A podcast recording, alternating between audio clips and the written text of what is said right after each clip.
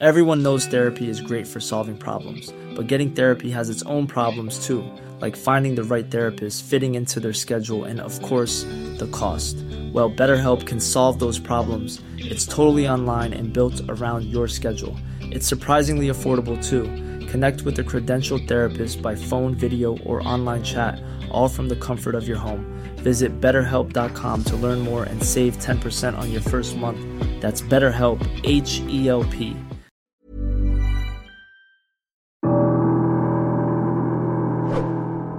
Kumusta po Sir Jupiter? Ang pangalan ko po ay Arvin.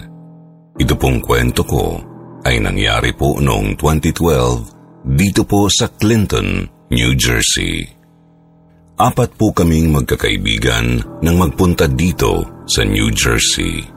Ako po, si Kurt, si Albert at si Jason.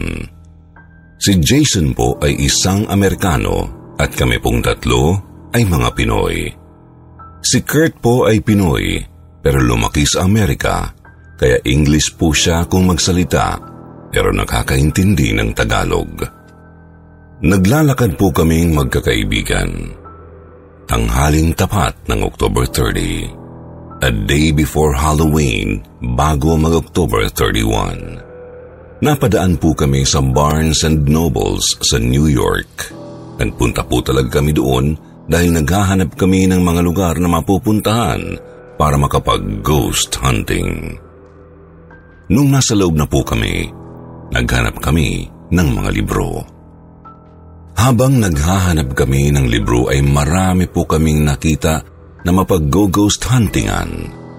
Mayroon po sa Pennsylvania, Sleepy Hollow, New York, pero malalayo hanggang sa bumungad po sa harap ko ang librong nakasulat ay Weird New Jersey. At nang binuksan ko po ito, nabasa ko na only 18 miles from New York to Clinton, New Jersey. Kaya sabi po ng kaibigan kong si Jason na doon na raw kami pumunta. Kinabukasan October 31, Halloween.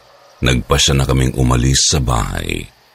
Nagsidatingan sila dahil doon ang meeting place namin. Umalis kami ng mga 9.30 ng gabi. Habang nasa biyahe ay binabasa namin ang libro. Ang nakasaad ay, kapag plinano na pumunta sa Clinton Road, lalo na paggabi, siguraduhin na ang kotse ay nasa magandang kondisyon at puno ng gasolina. Lahat ng ilaw lalo na ang headlight ay gumagana dahil pagdating daw sa Clinton Road ay napakadilim kasi walang poste na magbibigay liwanag sa daan.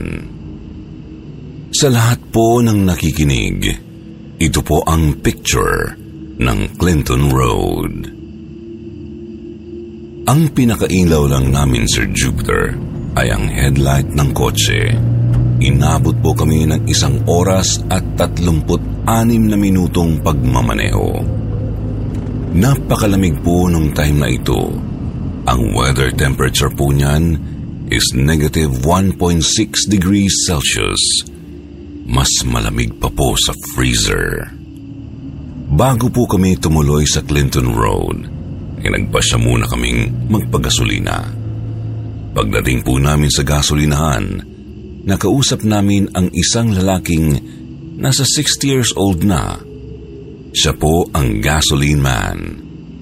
Tinanong niya kami kung saan daw ang punta namin. Sinagot po namin siya ng sa Clinton Road. Sinabihan niya po kami na mag-iingat doon dahil marami raw ang naaaksidente dahil may bigla na lang daw tatawid na hindi alam kung saan nanggagaling. Bigla na lang daw lumalabas ang tao para tumawid. Nagkatinginan kaming lahat pero desidido kaming ituloy ang balak naming pagpunta roon.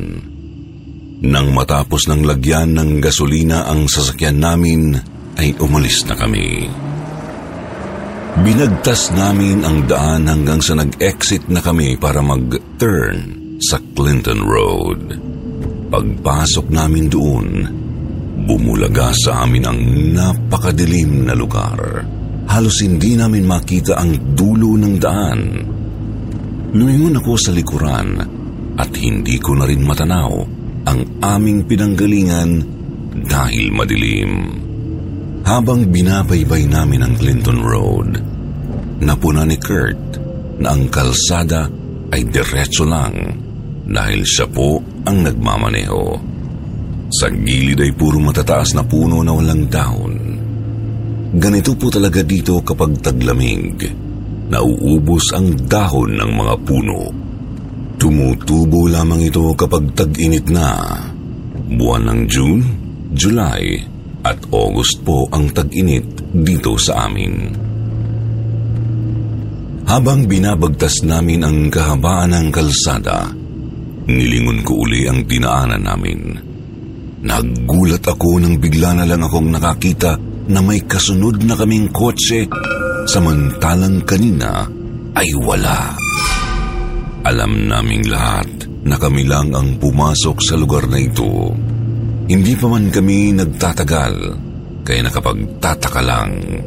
Naka-high beam po ang ilaw ng kotse na nasa likuran namin at nasisilaw po ang kaibigan namin na nagdadrive kasi nagre-reflect ang ilaw ng nasa likod naming kotse sa front mirror ng kotse namin.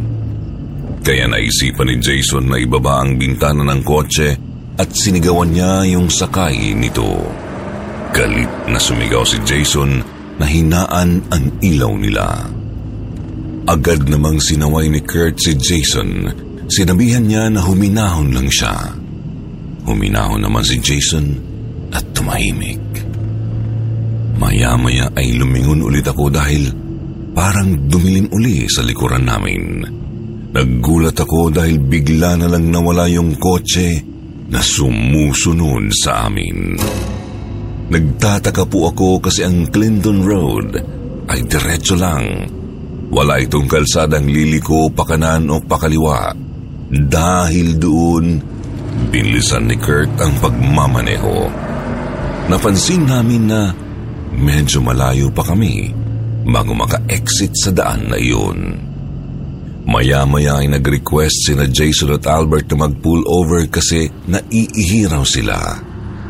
Nang ihinto ni Kurt ang kotse, nakisabay na rin ako sa kanila para umihi. Habang umiihi po kami, eh may nakita kaming ilog. Dahil na-curious kami, naglakad kami ng bahagya hanggang sa may tulay para tutukan ng flashlight ang ilog. Pero hindi maabot ng liwanag ng flashlight ang ilog dahil sa sobrang taas ng tulay at sobrang dilim na rin ng paligid. Habang iniilawan ni Jason ang ilog, bigla niyang nabitiwan ang flashlight at tuloy-tuloy itong nahulog sa ilog. Nagtaka ako nang biglang humarap sa akin si Jason at medyo galit na nagtanong kung bakit ko raw itinulak ang kamay niya. Dahil doon, nabitawan niya ang flashlight. Nagtaka naman akong sumagot sa kanya. Sinabi kong wala ako sa likuran niya. Nang makita ni Jason na sa kabilang side ako ng puno, ay natahimik siya. Wala na kaming nagawa. Nawala na at nahulog ang flashlight. Bumalik na kami sa kotse at binaybay ulit ang Clinton Road. Habang nasa biyahe, may nakita kaming tatlong lalaki na nakaputing t-shirt at walang suot na jacket. Sabay-sabay kami ni na Albert at Jason na napatanong kung hindi ba sila nilalamig. Tapos pinagmamasdan namin sila pero hindi namin makita ang mukha nila. Parang madilim na madilim ang mukha nila na parang walang ulo. Kaya natakot po kami at binilisan ni Kurt ang pagpapatakbo ng kotse kahit ang nakalagay po sa speed limit is only 20 miles per hour ang dapat na takbo. Nang malayo-layo na po kami, ay binasa namin ang libro at ang nakalagay 30 minutes lang ang biyahe sa Clinton Road. Pero napansin namin na paikot-ikot lang kami sa lugar. Wala kaming nararating na exit, pero dire-diretso lang naman ang kalsada. Mag-iisang oras na kami sa biyahe pero hindi pa kami nakalalabas. Ang tanging nagawa ko lang po para maibsan ang takot ko ay magdasal. Nagdasal po ako ng palihim at taimtim. Pagkalipas po ng limang minuto, natanaw na namin ang exit. Makakabalik na rin kami sa New York City. Doon pa lang kami nakahinga ng maluwag. Nawala na rin po ang mga taong nakita namin. Mga 11.36 na po ng gabi nang marating namin ang highway papunta sa New York. Marami ng mga kotse ang nakakasabay namin sa kalsada. Mapayapa na rin kaming nakauwi sa aming mga bahay. Ginaumagahan, pagkagising ko, nagtataka ang mami ko. Sabi niya sa akin, saan ba kayo nagpunta? Tinanong din ito ng kuya ko. Kampante ko lang na sinagot ang tanong nila na sa Clinton Road kami nagpunta. Bigla pong natakot ang mom at kuya ko. Tinanong nila ulit ako kung bakit daw kami nagpunta doon gayong napakadelikado roon. Maraming naaaksidente doon dahil sa mga nagpapakitang tao na biglang tatawid na hindi mo alam kung saan nanggaling. Kaya po simula po noon, hindi na kami bumalik sa New Jersey Clinton Road. Pero yung iba ko pong kaibigan, gustong maranasang pumunta doon ngayong taon. Hindi ko po alam kung sasama po ulit ako sa kanila.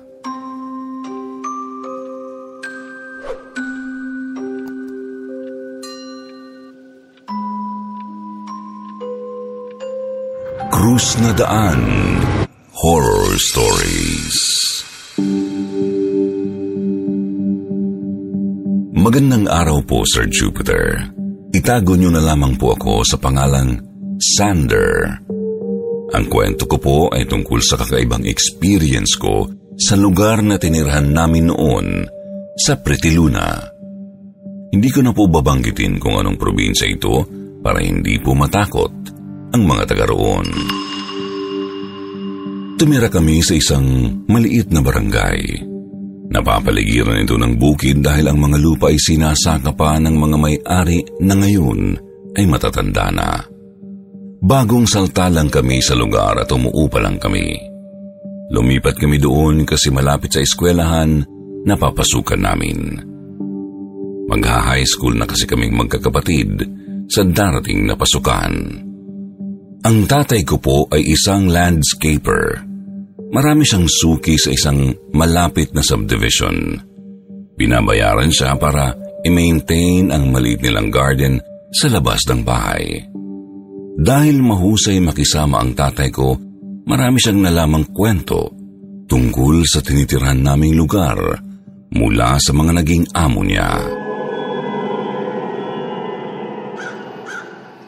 Kausap ni tatay si nanay at ang kapatid na lalaki ni nanay nakadarating lang dahil magpapasamang bumili ng mga halaman.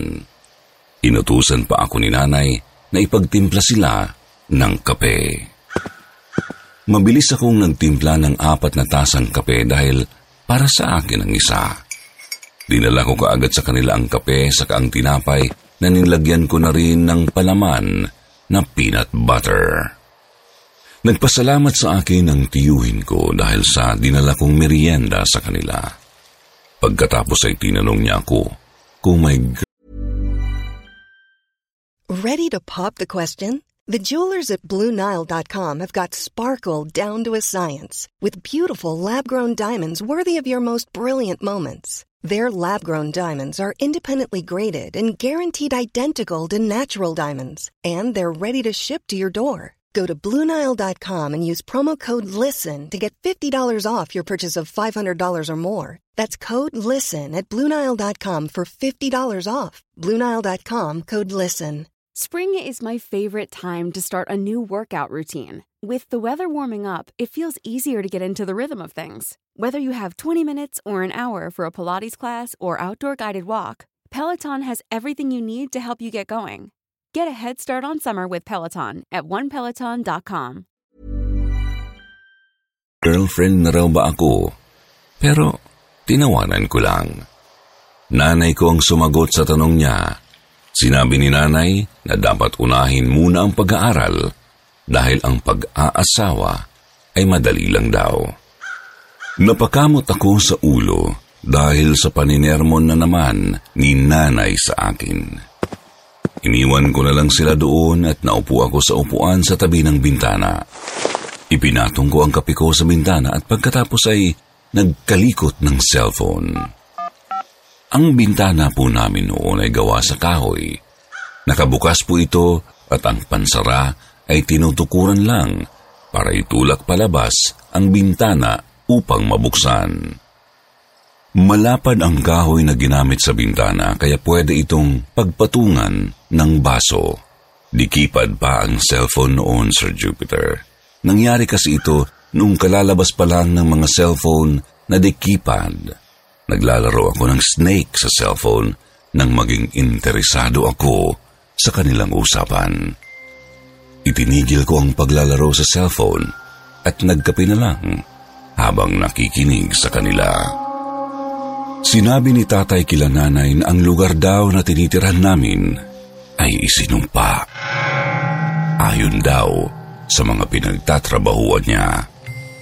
Dahil daw yun sa pagkakagawa ng kalsada. May dalawang pakrus na daan ang kalsada.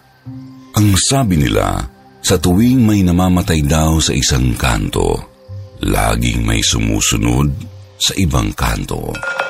Parang umiikot daw ang sumpa. Lahat ng kanto may namamatay. Dahil sa narinig kong usapan nila, napaisip ako kung totoo nga ba ito o haka-haka lang. Ilang buwan na kaming nakatira sa lugar na iyon nang dumating sa amin ang lola ko. 82 years old na siya at malakas pa. Nakakabiyahe pa siyang mag-isa mula sa kabilang bayan hanggang dito sa amin. Gulat na gulat kami nang siya ay dumating. Mag-isa lang siya at may dalang mga damit. Dati kasi kapag bumibisita siya, iilang piraso lang ng damit ang dala at umuwi rin sa isang anak makalipas ang ilang araw. Pero nang dumating siya, parang tatagal na siya ng ilang buwan dahil sa dami ng dala niyang damit. Ilang araw nang nasa amin ang lola ko nang malaman naming may sakit na pala siya na iniinda. Inilihim niya sa amin ang sakit niya. Pero napansin ni tatay na umuubo siya at may dugo nang lumalabas sa bibig niya. Kaya nagpasya sila tatay na dalahin sa ospital ang lola ko para raw maagapan pa ang sakit. Ilang araw na ang lumilipas na nasa ospital ang lola ko. Papalit-palit lang kami sa pagbabantay sa kanya. Nalaman namin nang umamin siya na talagang pinapunta pala siya ng kapatid ni nanay sa amin dahil may sakit na ito. Galit na galit ang nanay ko sa kapatid niya dahil sa ginawa sa lola ko. Pero nagpasalamat na rin si nanay sa sitwasyon dahil mas maaalagaan namin ng mabuti si Lola. Dahil baka kung nasa kapatid daw niya, ay pabayaan na lang ito. Isang araw pauwi ako ng bahay galing ospital dahil ako ang nagbantay kay Lola at papalitan naman ako ni nanay. Habang naglalakad ako pauwi sa bahay, napansin ko sa gawing kaliwang kalsada ay may itim na telang nakasabit sa puno. Isa itong tela na may nakasulat na pangalan ng namatay. May burol sa isa sa mga bahay doon. Hindi ko na lang binigyan gaano ng pansin dahil normal lang naman na may namamatay at may binuburol. Pero nang paliko na ako sa kanto papasok sa lugar namin, ay may nakita akong naglalakad na grupo ng mga taong nakasuot ng itim na damit. Mahaba ang suot nilang damit at mayroon pa silang hood na halos tumakip sa mukha nila. Mabagal silang lumakad na parang nagpuprosesyon. Nakasalubong ko po sila, Sir Jupiter. Dahil sa itsura nila, natakot ako. Umiwas ako sa kanila at nakayuko akong naglakad para hindi ko sila makita kapag nagkatapat kami. Pero pinakiramdaman ko sila. Nang lumagpas na sila sa akin, ay may kung anong tumulak sa akin na parang nagsasabing lingunin ko sila. Nang tingnan ko sila, nakita kong lumiko sila at pumunta doon sa kalsada kung saan may nakaburol. Nagmamadali akong umuwi ng bahay. Uminom agad ako ng tubig para mawala yung kabako. Naabutan ko si tatay na nanonood ng TV. Tinanong ko siya kung ano ang ikinamatay nung nakaburol sa kabilang kalsada. Si tatay kasi, palausyoso yan. Sinabi niya na naaksidente raw sa motor. Tapos kinikwento ko sa kanya ang nakita kong grupo ng mga taong nakaitim. Nagulat siya sa sinabi ko. Tinanong pa niya ako kung bakit naman daw magkakaroon ng ganun.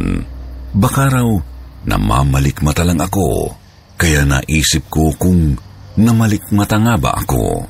Kasi ilang buwan na kami nakatira dito at may mga namamatay din naman, pero hindi ko lang sila nakita. Hinayaan ko na lang sila dahil inisip ko na baka weird ang kaibigan nung namatay, kaya ganoon kung pumorma. Kumain na lang ako, tapos natulog. Lumipas ang tatlong araw, Sir Jupiter. Biglang umuwi si tatay galing ospital. Pinapagayak sa akin ang damit ng lola ko. Tinanong ko kung bakit. Sabi niya, wala na raw si lola. Nalungkot ako na may halong kaba, pero ganun talaga ang buhay. Sinabihan ako ni tatay na dalhin ko raw ang damit sa ospital. Naghihintay naman daw doon si nanay. May lalakarin daw kasi siya sa punerarya. Tanghali po, Sir Jupiter, nang lumabas ako ng bahay para pumunta sa ospital. Sa kabilang kalsada ako dumaan dahil nga po pakrus ang daan dito sa amin. Maraming pwedeng lusutan. Yung dinaanan kong kalsada ay labas sa chapel. Gusto ko kasing dumaan sa chapel at ipagdasal ang lola ko bago ako tumuloy sa ospital. Nang malapit na po ako sa chapel, nagulat ako kasi yung grupo ng mga nakaitim ay naroon. Nakatayo lang doon sa kalsada sa tapat ng chapel. Kinilabutan po ako. Inisip ko kung bakit sila nandoon. Habang lumalapit ako, nakita ko sa chapel na may itim na tela. May nakaburol po doon. Matandang lalaki naman po. Nanginginig na ang tuhod ko habang naglalakad. Halos ayaw kong tingnan ang chapel dahil nakatayo doon ang mga nakaitim na damit. Nang nakatapat na ako sa chapel, sumulyap ako. Nagulat ako kasi bigla na lang nawala yung mga nakaitim. Hinagilap ko sila ng tingin sa kalsada pero hindi ko sila nakita. Kinilabutan na po ako. Tumakbo na ako para makalayo sa lugar na yun. Naguguluhan ako kasi hindi ko alam kung sino sila at bakit parang pinupuntahan nila ang mga patay o burol. Gabing-gabi na po, Sir Jupiter, nang madala sa bahay ang labi ng lola ko.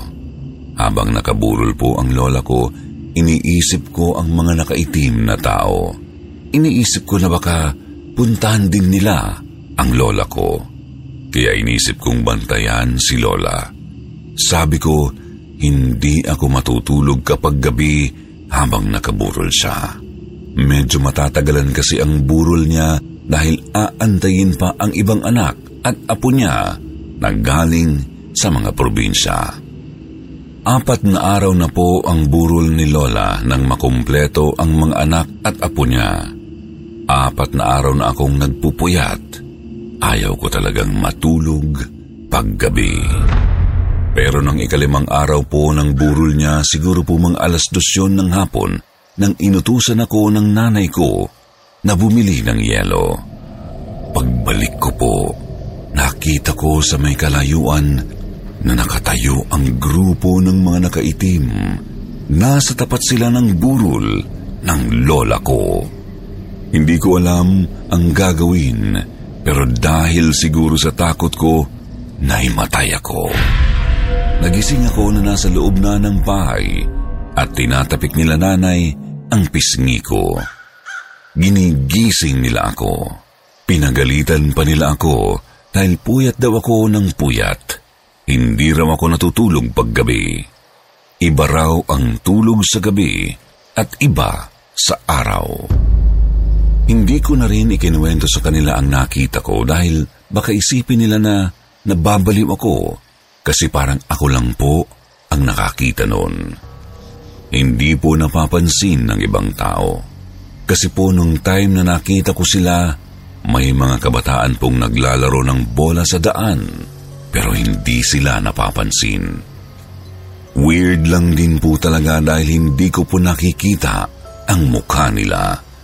Parang blanco na itim na itim lang nung tiningnan ko silang mabuti bago ako himatayin.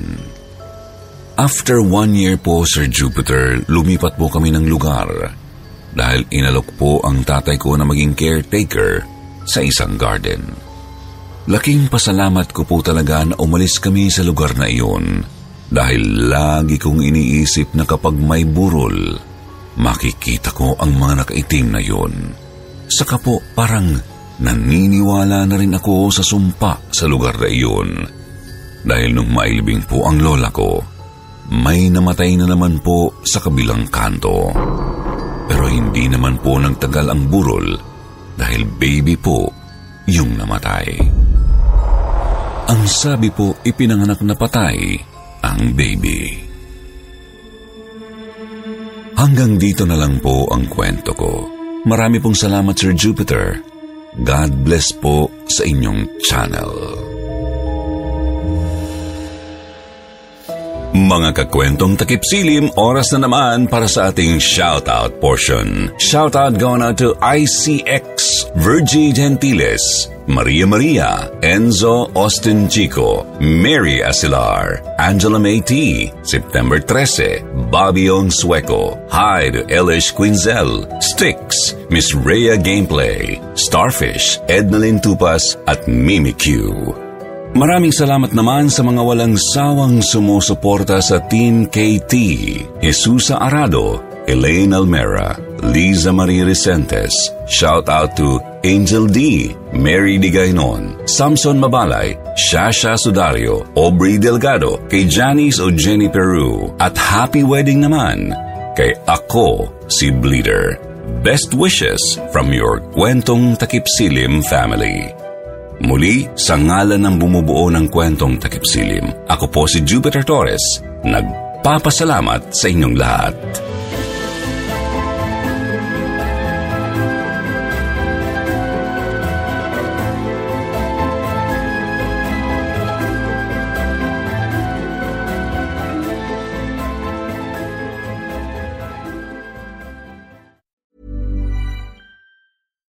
It's Paige DeSorbo from Giggly Squad. High quality fashion without the price tag. Say hello to Quince. I'm snagging high-end essentials like cozy cashmere sweaters, sleek leather jackets, fine jewelry, and so much more. With Quince being 50 to 80% less than similar brands. And they partner with factories that prioritize safe, ethical, and responsible manufacturing. I love that. Luxury quality within reach. Go to quince.com slash style to get free shipping and 365 day returns on your next order. Quince.com slash style.